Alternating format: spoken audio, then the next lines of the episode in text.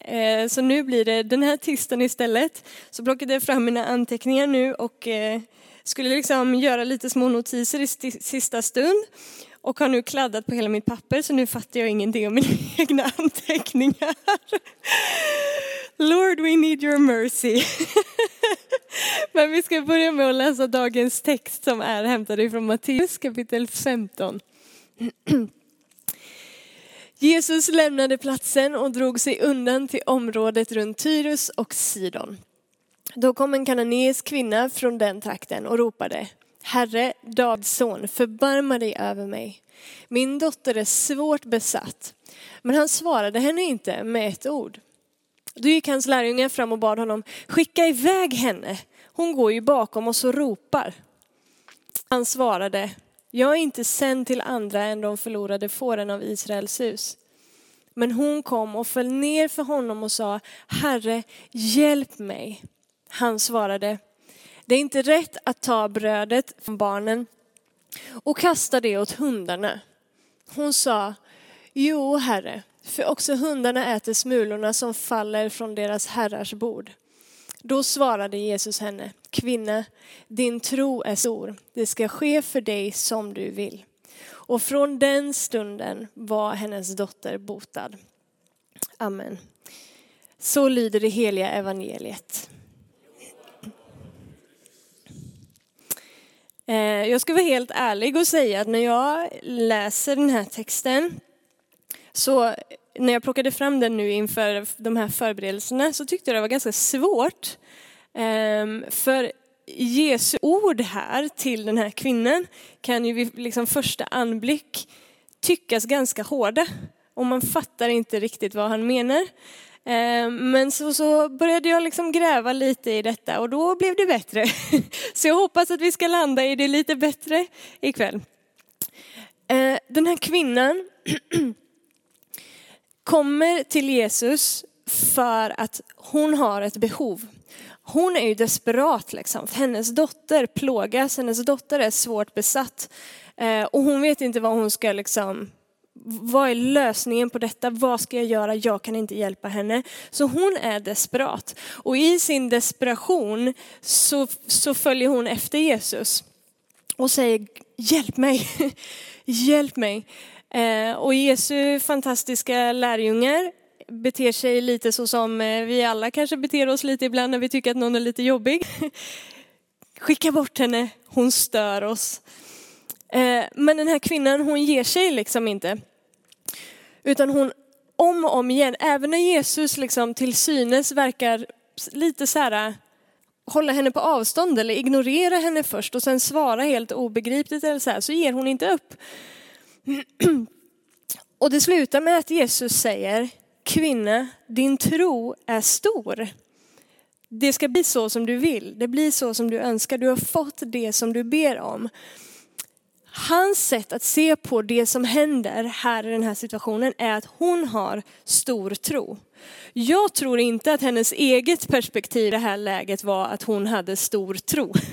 Jag tror inte hon kommer till Gud och, och tänker så, liksom, att nu måste han ge mig vad jag ber om, för jag har så stor fantastisk tro. Och hon förmodligen känner sig så här liten inför honom. Och det som driver henne i detta, enligt hennes upplevelse tror jag, är inte hennes tro, utan det är hennes desperation. Jag vet inte vad jag ska göra, men min desperation och mitt behov driver mig till, till Gud. Och någonstans tror jag att hon tänker att om han är den han säger att han är, då kan han göra det här. Jag vet inte riktigt, men är han den han säger att han är så kan han göra det som han säger att han kan göra också. Det är hennes drivkraft i det. Men Jesu perspektiv är, din tro är stor. Vi har alla säkert varit i den situationen liksom, där vi känner oss ungefär så här stora. Vi är ett desperat behov av någonting eller vi liksom smärta som pockar på så mycket eller ett, ett behov som bara pulserar som känns liksom övermäktigt för oss. Och så fattar vi vissa beslut utifrån det. Eh, och så kommer det någon annan och säger, vad modig du är som gör det här. Och vi har ett helt, helt annat perspektiv. Känner oss plut, plutte, små i situationen. Någon som har varit där? Ja. Ehm, så tro, vad, vad, lär vi oss av det då? För det första är ju att tro är ju inte en känsla liksom. Hon känner ju inte att hon har en stor tro. Men uppenbarligen så i Guds värld så har hon det. I Guds perspektiv så har hon det hela tiden. Jesus sätt att bemöta henne på då, först bara ignorera henne. Eh, och sen så när lärjungarna säger skicka bort henne så säger han, men jag har inte kommit, eh, jag har kommit först för de, de förlorade fåren av Israels hus. Det vill säga, han försöker belysa här liksom att hans tjänst är primärt riktad till judarna. För att komma med, med Guds rike, de glada nyheterna till judarna. Även, den här kvinnan är inte jude, hon är hedning, hon är grekisktalande hedning. Eh, och Jesus säger att men jag har kommit först och främst faktiskt till judarna. Men han vet ju att evangeliet kommer också att komma till hedningarna. Det fick sin spridning till hedningarna efter att den heliga ande hade utgjutits. Och det vet ju Gud att det kommer också att komma dem till del. Så när Jesus möter den här kvinnan, hans sätt att respondera till henne då, liksom när han först till synes verkar neka henne, han försöker ju inte liksom att frånhålla henne någonting som är gott. För han vet hela tiden att hans hjärta är att ge av det som tillhör honom även till dem. Även om den tiden inte var kommen ännu just där och då. Men hans hjärta är att ge av sitt goda till alla, även till henne. Så när vi läser den här texten så måste vi ha vår utgångspunkt i att Gud är en god far som älskar att ge sina goda gåvor och ösa ut över av den han är över alla folk. Liksom. han tar inte hänsyn till person i den bemärkelsen. Så hans hjärta är hela tiden att att ge till henne av det här. Och hennes då tro i det här fallet löser liksom ut den här välsignelsen över henne eh, och över hennes dotter. Även om det kanske inte var tid för det egentligen, för evangeliet hade inte kommit till hedningarna ännu. Men hon fick ändå del av det, därför att hennes, liksom, hennes behov som pressar henne liksom in till Gud vidrör hans hjärta så mycket så att han säger, du har vad du ber om. Du får det som du ber om. När jag har läst lite olika bibelkommentarer och så om den här texten inför det här så verkar det som att de flesta teologerna är överens om att det som sker i den här texten, det som Jesus gör är att han testar hennes tro lite grann. Han har inte för avsikt att undanhålla henne något gott, men han testar hennes prov. Han testar uthålligheten i det. Hur mycket motstånd klarar hon av liksom att möta? Och kommer hon fortsätta att hänga i liksom, även om jag inte ger det på en gång? Och hon fortsätter. Så därav titeln på den här dagens budskap, den kämpande tron eller den, den uthålliga tron. Um, och när man pratar om tro generellt så ibland så tenderar det att bli lite krampaktigt. Liksom. För det finns en risk liksom att om man sitter och känner att jag har inte så stor tro eller jag har inte så mycket tro och så står någon och pratar om att vi ska ha tro så blir det lite jobbigt. Liksom. Det, blir lite, det blir lite hårt, det blir lite, lite liksom skamkänsla lätt i det eller så här, kramp i det. Så jag ska försöka att närma, närma mig det här på ett sätt som gör att när vi pratar om den kämpande tron, att det blir avslappnat. Skala av lite av det. Och då tänker jag att vi ska försöka lägga några grunder här nu vad gäller, vad gäller tro och, och trons natur. Och det första, är ni med mig? Ja, bra. Bara kolla att ni inte har somnat. Det första som jag skulle vilja säga är att allting i våra kristna liv, alltså allting som vi har tillsammans med Gud, det som har med vår gudsrelation att göra, våra liv som troende, är oss givet ifrån Gud. Eller hur? Han är ju, han är källan, han är ursprunget. Vi kan inte berömma oss av no, någonting i oss själva. Paulus säger, om jag ska berömma mig av någonting, då ska jag berömma mig av Gud. Så han är ursprunget, det är oss givet ifrån honom. Och det gäller även tro.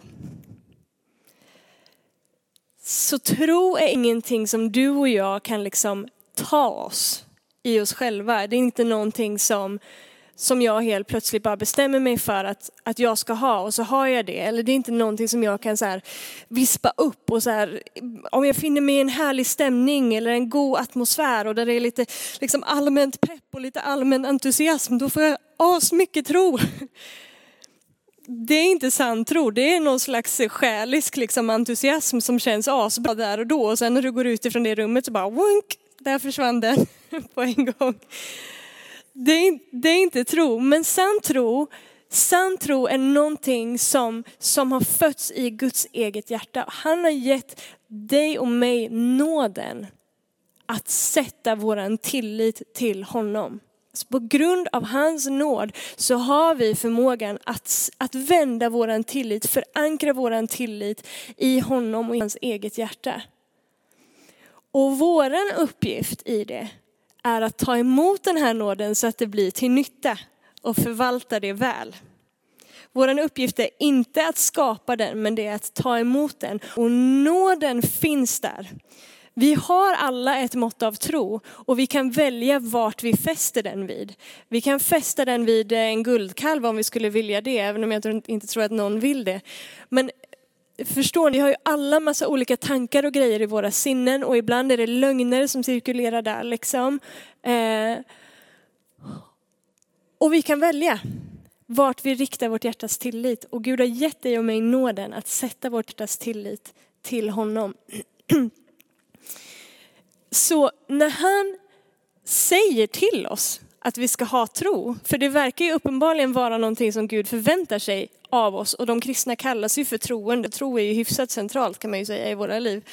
Um, när han säger till oss att vi ska ha tro så, så säger han ju inte det och sen bara ja, tro bäst du kan, la se hur vi klarar oss liksom. Utan som med allting annat i våra kristna liv, när Gud säger någonting eller befaller oss någonting eller uppmanar oss till någonting så ser han alltid till att han utrustar oss för det han säger till oss att göra. Han, han sätter alltid verktygen i våra händer. Eh, och jag vet inte vilken gång det var jag predikade som jag sa det, men jag, jag gav någon liknelse i alla fall då om eh, hur föräldrar ofta ger sitt eget barn eller sina egna barn pengar till jul eller till sin egen födelsedag för att barnet ska kunna gå och köpa en julklapp till föräldern. Eller födelsedagspresent till föräldern. Kommer ni ihåg att ni har hört det förut? Vart har föräldrar fått den tanken ifrån? Ja, men från Guds hjärta. Någonstans så tror jag att det avspeglar liksom Guds karaktär och Guds natur. Att ja, men jag vill ha någonting, jag vill se i det här fallet tro ifrån er. Ja, men då ger jag det till er först så att ni kan ge det tillbaka. Han har satt det i dina och mina händer eller i våra hjärtan först. Hebreerbrevet kapitel 12 och vers 2 säger att Jesus är, vadå? Trons upphovsman och fullkomnare. Han är trons upphovsman och fullkomnare, det vill säga ursprunget, källan till våran tro. Sann tro föds genom att vi hör Guds ord i våra hjärtan. Alltså hans ord i mitt hjärta. Och när det ordet får träffa mitt hjärta och börja liksom pulsera i mina ådror, när det blir en del av mig, när hans hjärta liksom får smälta samman med mitt hjärta, där i finns tron. Vi kan läsa ett ord ifrån Romarbrevet också som ni säkert känner igen. I Romarbrevet kapitel 10.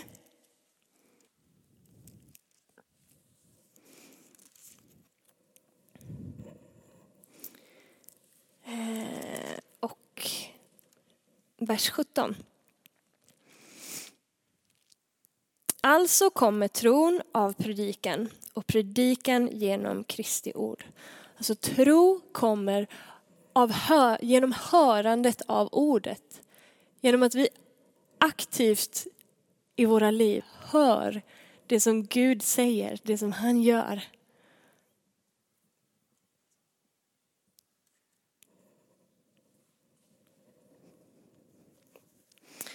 Så vår tro har, vårt, har sitt ursprung i honom, i det han säger och i den han är.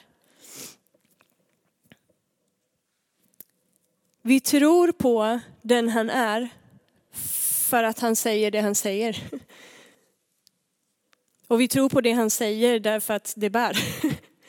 därför att det han säger visar sig stämma eller hända eller så. Tron är relationsmässig. Det är inte någonting som är frikopplat liksom, som en så enskild företeelse, utan den är, den är relationsmässig. Jag,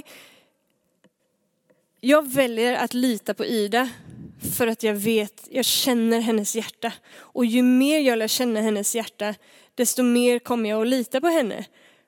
Om det visar sig att hon är värd att lita på. right? Om jag växer i min relation till någon så kan jag också växa i min tillit till den personen. Och precis likadant är det i våra liv tillsammans med Gud. När jag växer i min relation med Gud så kan också min tillit till Gud växa. Min tro kan växa. För att jag ser om och om igen att han är den han är, att han säger att han är. Och gör det han säger att han ska göra. Så Gud är, nu måste jag läsa här för det här blir snurrigt för mig om jag ska säga utan till.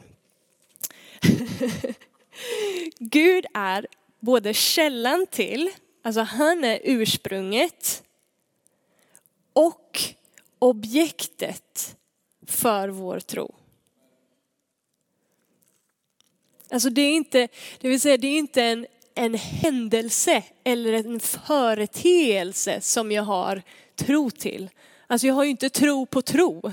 Liksom, jag har ju inte tro på fenomenet tro. Det blir helt snurrigt, men ibland pratar man tillräckligt mycket om tro så kan man nästan hamna där. Men jag har ju inte tro på tro som fenomen. Min tro är ju till Gud. Det är han som är objektet för min tro. Det är honom jag sätter min tillit till. Det är han som är objektet och substansen i det jag tror. Eller hur? Jag har heller inte tro till min egen förmåga att tro. För där kan vi också lätt hamna. Liksom. Vi vet att Gud har gett mig nåden att tro, så nu måste jag tro, nu måste jag förvalta det här väl. Och så får man liksom kramp i att nu måste jag göra det här bra. Men det är ju inte min egen förmåga att göra det här bra som jag har tro till. Det är honom jag har tro till. Det är där i som som mitt hjärta vilar. Liksom. Annars handlar det ju om mig igen. Men han är ursprunget, han är objektet, han är substansen. It's all about him. Tack Jesus. Sann tro är alltså inte ett resultat. Är det okej okay att jag pratar så här förresten? Det, är lite, det blir lite undervisning här men Sann tro är inte ett resultat av min egen strävan eller mina egna, mina egna försök. Sann tro, hävdar jag, snarare är ett resultat av surrender. Jag vet inte hur jag ska säga det på svenska, men av att, av att ge upp liksom. Av att överlåtelse, av att böja sig. Det är inte ett resultat av att jag försöker, försöker lite mer att tro. Och nu, oh, nu är det lite jobbigt här igen och jag känner inte att jag tror för det här men jag måste försöka bara peppa mig själv lite och jag läser Bibeln lite mer och jag ber lite mer och jag sjunger lite högre och så går jag på alla de här gudstjänsterna. Och... Det kommer inte att, att fördjupa vår tro. Men sann tro är ett resultat av surrender, av att böja sig, av att liksom bara ge upp och kapitulera inför att Gud är den han är. Att han är den han säger att han är. Och här kommer mitt val in. Därför att sann tro är liksom inte i första hand intellektuell, alltså någonting som jag förstår med mitt sinne. Utan det börjar snarare med mitt hjärtas tro, sen kan jag fatta. Tro är inte antiintellektuell, alltså den är inte frikopplad från vår intelligens på något sätt. Men den är heller inte begränsad till vårt intellekt, liksom att jag kan bara tro det här om jag förstår det. Nej, så funkar det inte, för då skulle du och jag vara Gud. Men det är Gud som är Gud, hans tankar är högre än vad våra tankar är och hans vägar är högre än vad våra vägar är. Därför så kan vi välja att bara underordna oss. Att okej, okay, Gud jag fattar inte. Det ser inte ut så som jag vill att det ska se ut och jag förstår inte varför det ser ut som det gör. Men jag väljer att lita på att det du säger är sant och den du är är sant. I den kapitulationen, där kan tro födas i mitt hjärta. Varför? Jo, för jag har valt att inte göra mig själv till Gud. Det är inte min världsbild eller min förståelse av situationen som ska få bestämma vad jag tror eller inte tror. Utan jag väljer att överlåta mitt hjärta till hans grepp om situationen. Liksom. Och när jag får lägga åt sidan mitt eget know it all, mitt eget vetande eller mina egna känslor för den delen. Då kan den heliga ande verkligen börja verka och föda detta på min insida som jag längtar efter. Så när våran tro sätts på prov, det vill säga vi kanske inte får vårt bönesvar på en gång. Så är inte svaret att försöka vispa upp lite större tro. Svaret är att kapitulera inför honom och att luta sig tillbaka in i honom och i hans karaktär. Att förbli i honom. Den kämpande tron, som det här temat är idag, är inte liksom en, en strävande tro i den bemärkelsen, utan den är vilsam. Trons vila finns det någonting som kallas för. Den är vilsam. Varför? Därför att om sann tro kommer ifrån Guds eget hjärta så är ju det hans tro någonstans som jag bara får ta del av. Guds tilltro till sig själv liksom. Han är fullständigt trygg med att han är den han är. Och han är fullständigt trygg med sin egen förmåga att göra det han vet att han kan göra. Och det finns faktiskt ett bibelord eh, som, jag hade det här någonstans i bakhuvudet så var jag tvungen att kolla med Benjamin Wolfbrand som kan grekiska. Det finns ett bibelord som kommer ifrån Markus kapitel 11 och vers eh, 22. Där står det så här. Jesus svarade dem, ha tro på Gud. Jag säger er sanningen. Om någon säger till det här berget, lyft dig och kasta dig i havet och inte tvivlar i sitt hjärta, utan tror att det han säger ska ske, då kommer det att ske för honom. I det här ordet så säger Jesus, ha tro på Gud. Men det som det egentligen står i grekiskan är, ha Guds tro. Ha Guds tro. Alltså Guds egen tro. Ja, men hur kan jag ha den? Jo, men för att han ger dig den. Därför att den, den tro du har är, är född i hans hjärta. Och Guds tro tvivlar inte. Han har fullständig tilltro till, till sig själv. Liksom. Och därför så kan du och jag vila i det. Så min utmaning när min tro sätts på prov och kräver uthållighet är att förbli i honom. Mitt, mitt kämpande, om jag får kalla det så, ligger i förblivandet i honom. Det finns ett eh, bibelord från Johannes kapitel 15 och vers 7 som säger om ni förblir i mig och mina ord förblir i er Så be om vad ni vill och ni ska få det. Om vi, 15 och 7. Förbli i mig och förbli i mina ord. Om vi förblir i honom, om vi förblir i hans hjärta så förblir vi i hans tro.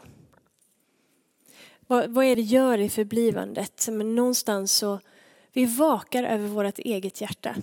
Vi vakar över vårt eget hjärtas trädgård, om jag får kalla det så. Se till så att jordmånen i mitt hjärta är god. Så att när Gud sår ett frö in i vårt hjärta, det vill säga ett ord in i vårt hjärta, så vakar jag över mitt hjärta att inte se till att ogräs får komma, växa upp och kväva det där fröet. Vad kan ogräset vara? Ja, men tvivel eller världsliga bekymmer eller oro eller så. Så jag vakar över mitt eget hjärta, se till att hjärtats jordmån är god så att hans tro kan få växa och gro där inne. Amen. Det är inte så mycket kramp i det här då va?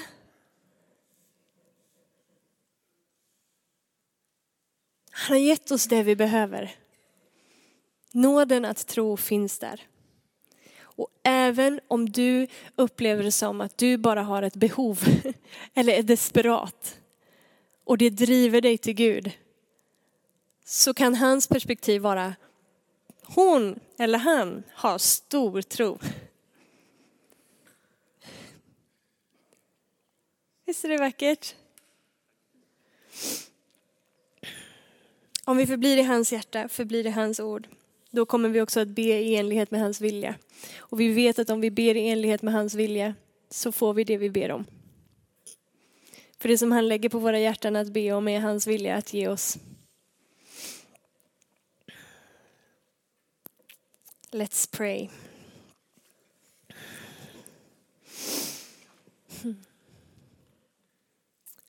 Tack Fader att du är, eh, att du är god. Att du är alla goda gåvors givare.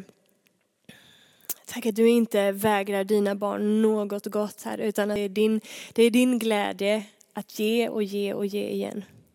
Herre, tack att du har gett oss allt vad vi behöver. Tack att du har gett oss nåden att tro, Herre. Och vi ber att du skulle ge oss ditt perspektiv på hur du ser på oss och på vår situation och på vårt hjärta i den situationen som, som vi står i. Och Helige Ande, jag ber att du just nu skulle betjäna eh, den som eh, kanske har haft kramp i ett liv tillsammans med dig. Kramp i, i sin relation och kramp i att känna att jag har inte tillräckligt med tro. Jag ber också om helande för de hjärtan som har blivit sårade eller tagit skada av någon som har eh, klankat på dem för att de har haft för lite tro. Tack för upprättelse och läkedom ifrån alla typer av sådana ord. Herre, tack för frihet ifrån alla typer av sådana ord. Tack att, att eh, du inte kommer med ok som tynger på det sättet Herre, utan du utrustar med allt det som du uppmanar oss till, allt det som du önskar ifrån oss. Så vi väljer Herre att sätta vår tillit till dig. Vi väljer att förankra vårt hjärta i dig. Tack att vi får ha din egen tro. Vi bara väljer Herre att, att kapitulera inför dig. Även om vi står inför situationer och omständigheter som vi inte förstår eller som tycks oss övermäktiga eller där vi fortfarande liksom väntar på ett bönesvar eller, eller genombrott Herre. Så, så väljer vi i den här stunden att, att säga att du är Gud, inte jag. Du är Gud, du är sann. Den du säger att du är, är sant. Och det du säger att du ska göra kommer du att göra. Så tack att du ger oss eh, styrka, kraft, uthållighet att fortsätta liksom att förbli i dig, att vila i ditt hjärta ända tills genombrottet kommer, ända tills svaret kommer. I Jesu namn. Amen. Amen.